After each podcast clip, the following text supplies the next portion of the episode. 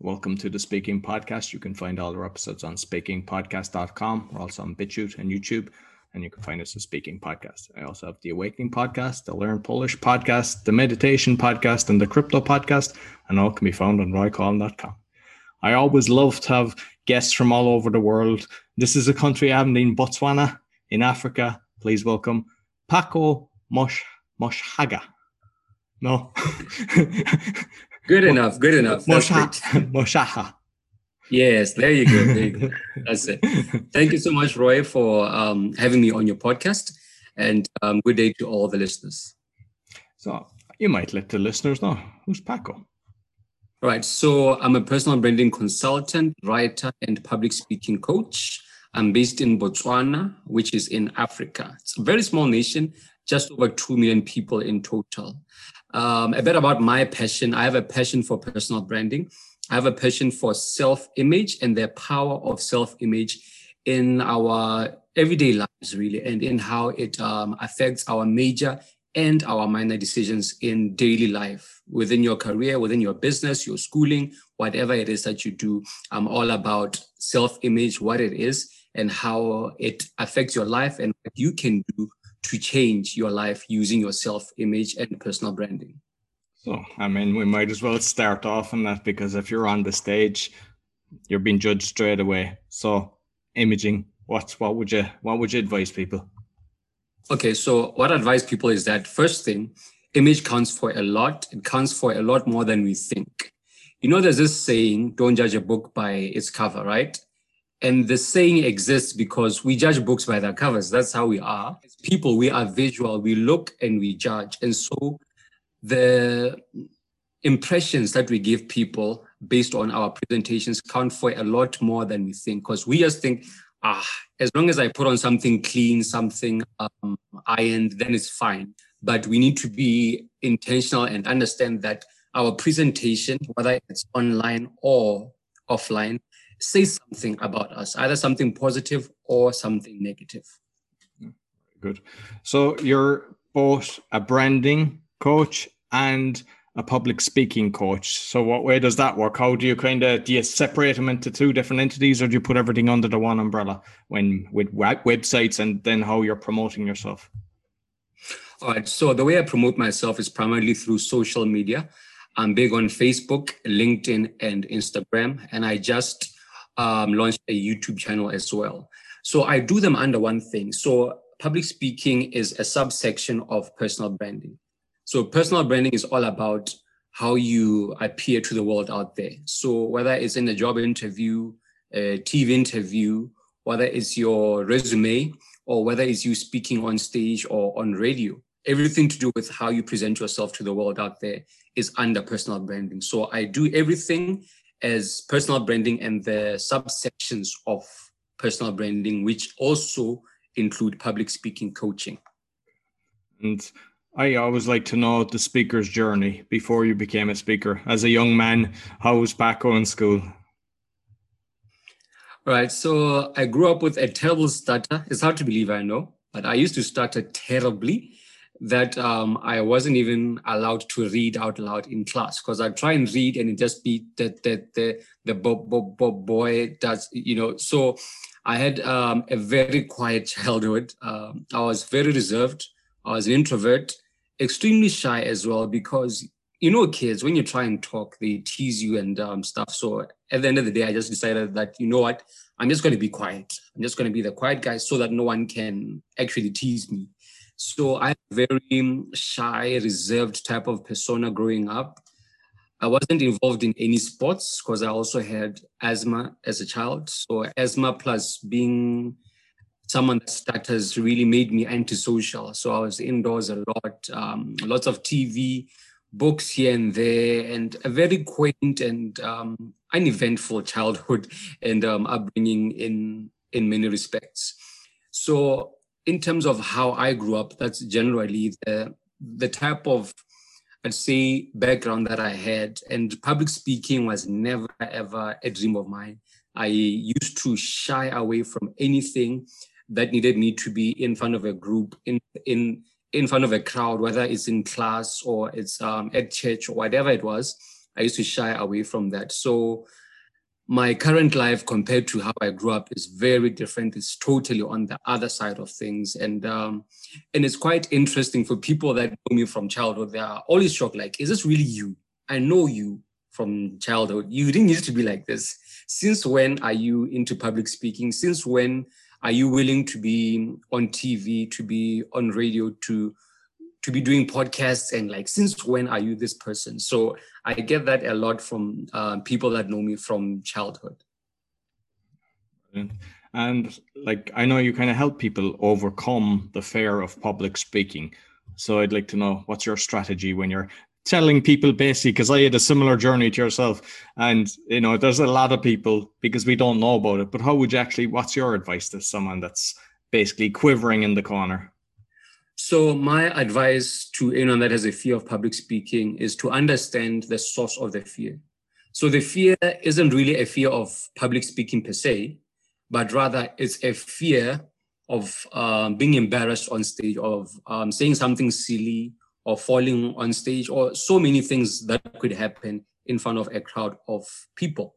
So I'd say for you to get over the fear of public speaking is to have confidence in yourself and in your content. So if you are doing public speaking, you are there as um, as an expert in your field. You know, you've been asked to come and speak on, let's say, maybe personal finance because you are an expert in personal finance. So people are there to listen to you because you know best in the room about that subject. And the host also has faith and trust in you that they've asked you to come and speak and they know that you know your stuff and you will do well. So keep the focus on you and what you have to um, offer to the world, and that will be the source of your confidence. Then another thing as well, make sure that you rehearse at home. So the more you rehearse, the more it feels it feels it, it feels natural on the day of the presentation because you'll basically be doing the same talk for let's say the 10th time because you did it nine times at home. So rehearsing plays a major, major role in trying to um, calm your nerves, basically. I know you've speaking, you've spoke at a few different universities, so you might, because I always like to know people's tips on how to connect with the students because you know and i know you do some uh, ngo work and at schools as well so even the schools as a younger age how you're connecting with with both the younger pupils and the the university students all right so with um, try to connect with your audience. The first thing is to understand that there are two elements to getting their attention. There's getting their interest. Then after you get their interest, you get their attention. So whenever I do a talk, I research the type of audience that I'll be speaking to in terms of the age group, the race, what they are um, into, and anything and everything that I can find out. I get as much information as possible so that when I plan my talk, when, I plan even my jokes, I need to make sure that these are people that will understand the type of jokes that I'm um, going to crack. They're not too young and they're not too old to understand what I'd be talking about. So once I have that, I frame my talk around the type of um, audience that I'll be speaking to then I lay out the opening of the presentation. So the best way to capture interest is the way that you open your presentation. So my field is personal branding. So I like to start a presentation with trying to explain what I do in an interesting way. You know, I don't want to come up and say, hi guys, my name is Pako. I'll be talking to you this morning for an hour about personal branding. That's very dull and you lose interest from the start. So I like to say, hi guys, my name is Pako and I sell people. Then I get shocked. Like, what do I mean I sell people? Because it sounds like um, it sounds like prostitution. so um, it's shocking. Then I'm very quick to explain that I help people to profile and to package themselves for success. And in that way, just like marketing, I help to, to um, profile and to package towards selling someone to um, towards a certain opportunity that they are seeking. So in that way, I sell people the same way that um, marketing consultants sell phones and they sell cars and other stuff. So in that way, the talks starts off interesting, being that I said something shocking, then it ended as something funny, and then I have the um, interest. And once I have that interest, I follow up to capture their attention with keeping my talk dynamic, with um, jokes, with ensuring that my vocal tone changes as I'm speaking so that it's more conversational and it sounds like a conversation between me and them as opposed to uh, um, one-way talk, as opposed to a lecture. So I apply those type of techniques when I'm addressing an audience. And in that way, it, it helps me to um, ensure that I can relate with them and that I can capture their attention as well. Excellent, excellent. And I know you do workshops as well. So you might let me know what kind of workshops are they? One hour, half day, full day, a couple of days, and how you structure that as well. Because I like I'm curious. Everyone seems to have their own kind of way of doing things. All right, so the workshops are fairly new. Um, I started them this year. So the way that I do them is basically an hour and a half up to two hours of a workshop, whether it's live or it's uh, virtual. And we basically cover the different aspects of public speaking, how to get over your nerves, how to capture attention, um, the importance of body language as well. And we also look at how to close a talk as well. So the different elements of a presentation is what we cover in the workshop. So I make sure that there's always audience participation in the workshops because it's not a seminar, but it's a workshop. And so the major difference is that in a workshop, people need to be involved in the activity. So I always ensure that I leave a slot for the attendants to basically try out what we are discussing in that workshop, to maybe give a, a sample talk. Like in the last workshop I did, I allowed people to give a sample opening for like 30 minutes. I asked three people to to give us an opening of of a side event, of a happy event. Then the third one was to give an opening of a corporate event as a way to try and to try and teach them how to start a presentation depending on the different types of moves or tones of the particular event that you are at. So live or virtual, that's how I do the workshops. And I know you spoke at a Toastmasters. Are you involved with Toastmasters or you just spoke at an event? I've spoken at three of the events so far. Um, I've spoken at a local Toastmasters event within Botswana. Then I also spoke at the regional event when I spoke about personal branding. This was about seven countries or so within Africa, within Southern Africa to be exact as well as members from the UK, as well as Mauritius as well. So I'm affiliated with them. I'm not a member, but they do ask me to come and give talks, especially within personal branding. Okay, very good. And I know you're a, a blogger. So have you found the blogger has helped get more clients? And did you start off with the blogging before the public speaking? Yes, I actually did start with the blogging as a way to get word out there on what I do. Because what I found when I started, most people didn't have an appreciation of personal branding.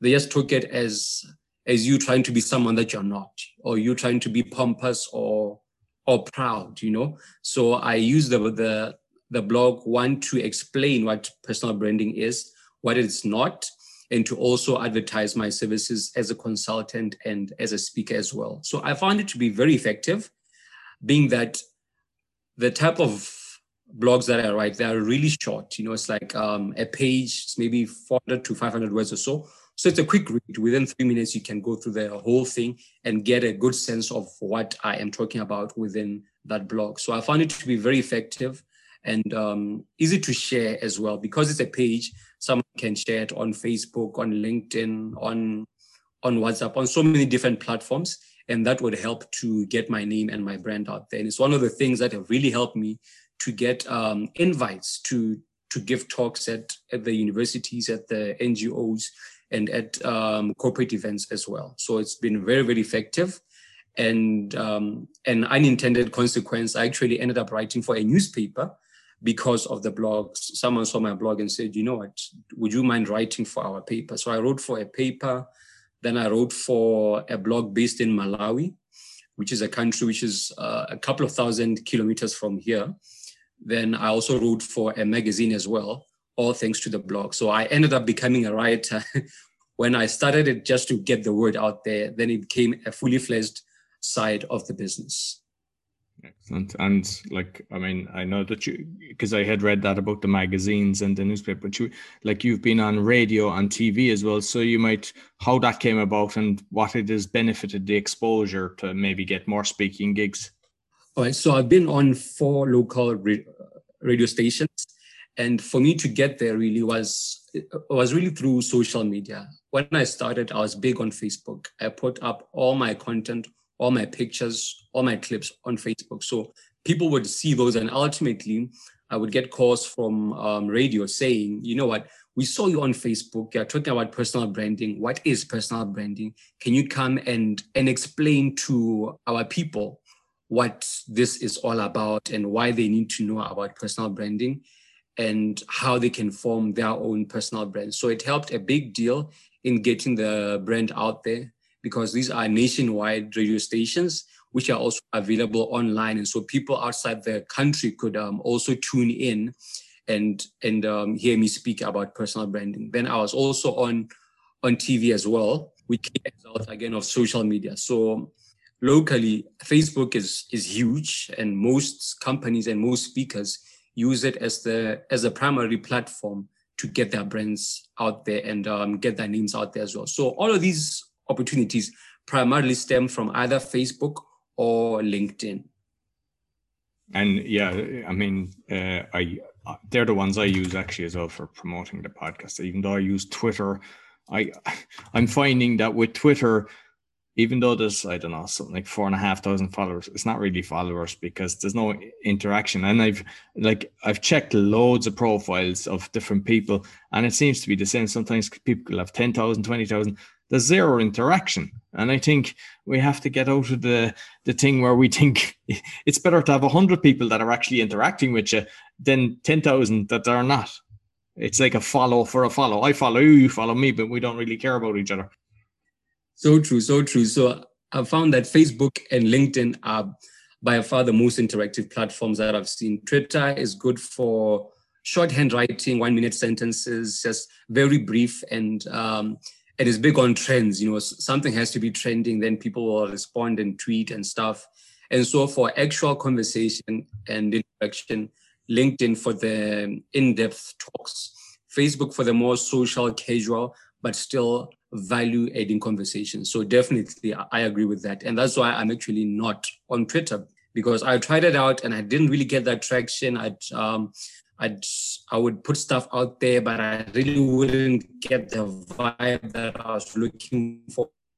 Or then I said, you know what, let me use what I know has been working for me all these years, and which is Facebook and LinkedIn.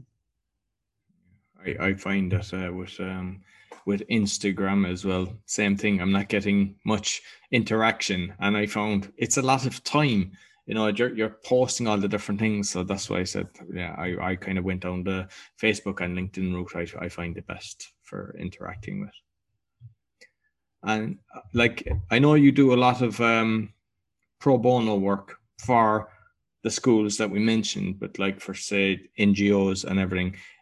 You, do you do much of that? And do you find that by doing that it's actually opening the door for getting more engagements paid engagements yeah, so the way that I started actually, um, I started doing NGO work because I didn't have a brand at all. Like no one knew about me, and so I didn't have any any weight to my name. And so I'll do pro bono work to get traction, and also to build a, a portfolio of talks, a portfolio of clips, pictures as well, and to really try and just get get people interested in what I'm doing. And so I found that it's it's almost unavoidable to start with pro bono work because if you're coming in with no known brand, with no track record, no portfolio, no one is willing to listen to you.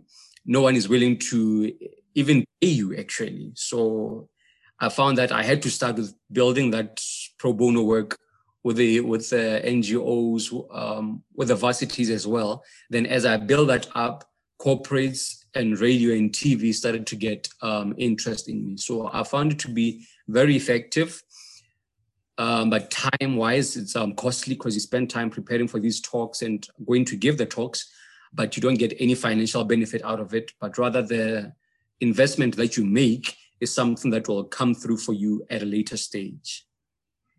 Exactly, exactly. And just uh, regarding the coaching, then either the speaking or like, are you doing it now online? And previously, you were actually meeting people, or was it always online?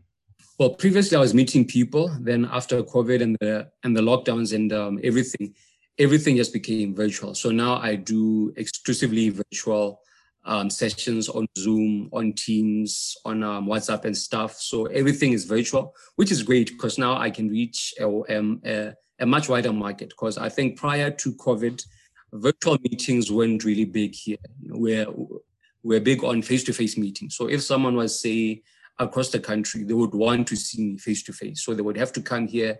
And it's it's a lot of planning, a lot of logistics cost as well.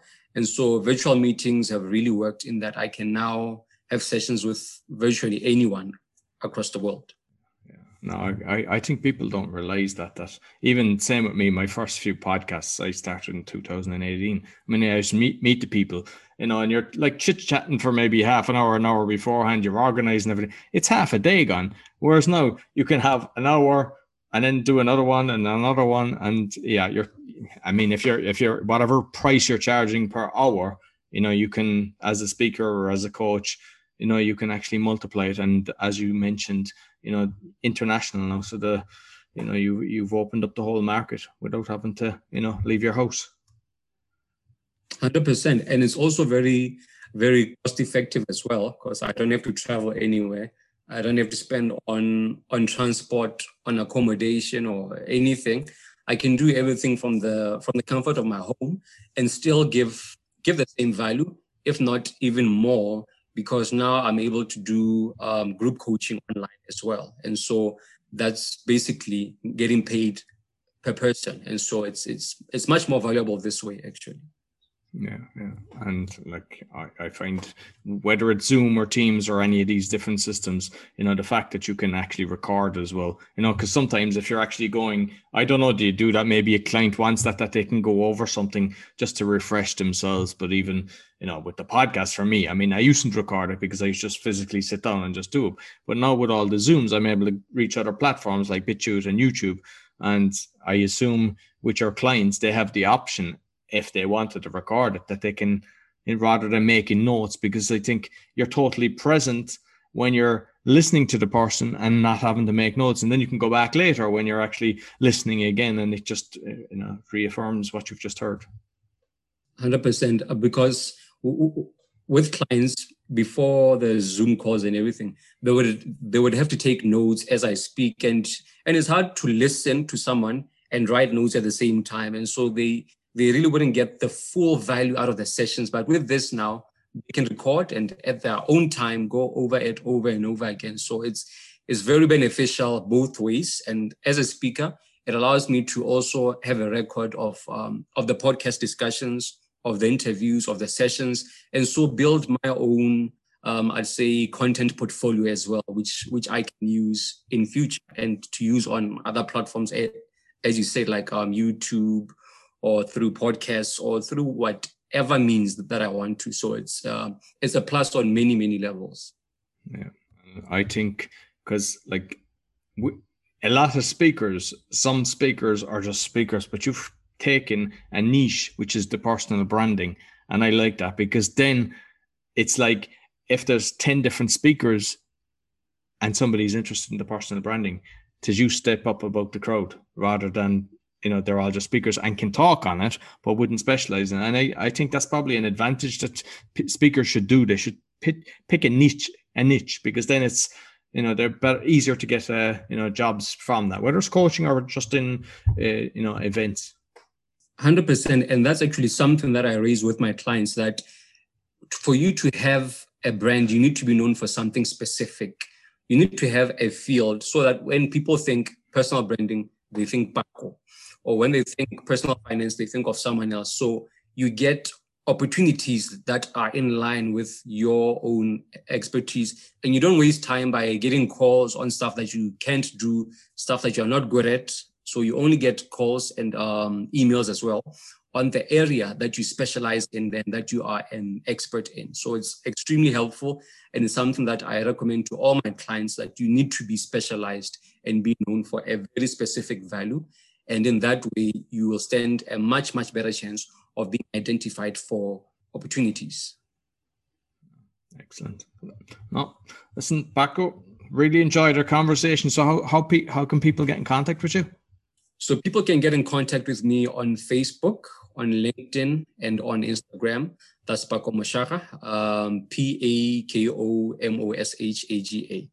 So that's how you can get in touch with me. Dear me, I'm always happy to chat, always to have a convers, always happy to have a conversation around personal branding, around personal development, around self-image, around progress within the area of success and profiling and packaging yourself. So please feel free, give me a shout, and let's chat. Excellent. Yeah. And I'll make sure I put all the links to all them social media sites and the podcast description. Listen, Pako, thank awesome. you very much. Thanks so much, Roy. It's been a pleasure. And um, thank you as, as well for the patience. I know we are supposed to have this like a month ago or so. So thank you so much for being um, understanding around that and enjoy the rest of your day, Roy. Yeah, you too. Thank you very much. So that's all for the Speaking Podcast. You'll find all our episodes on speakingpodcast.com or on BitChute or on YouTube, a Speaking Podcast. Be sure to give a five star rating, a thumbs up, share with your friends. Until next week, take care.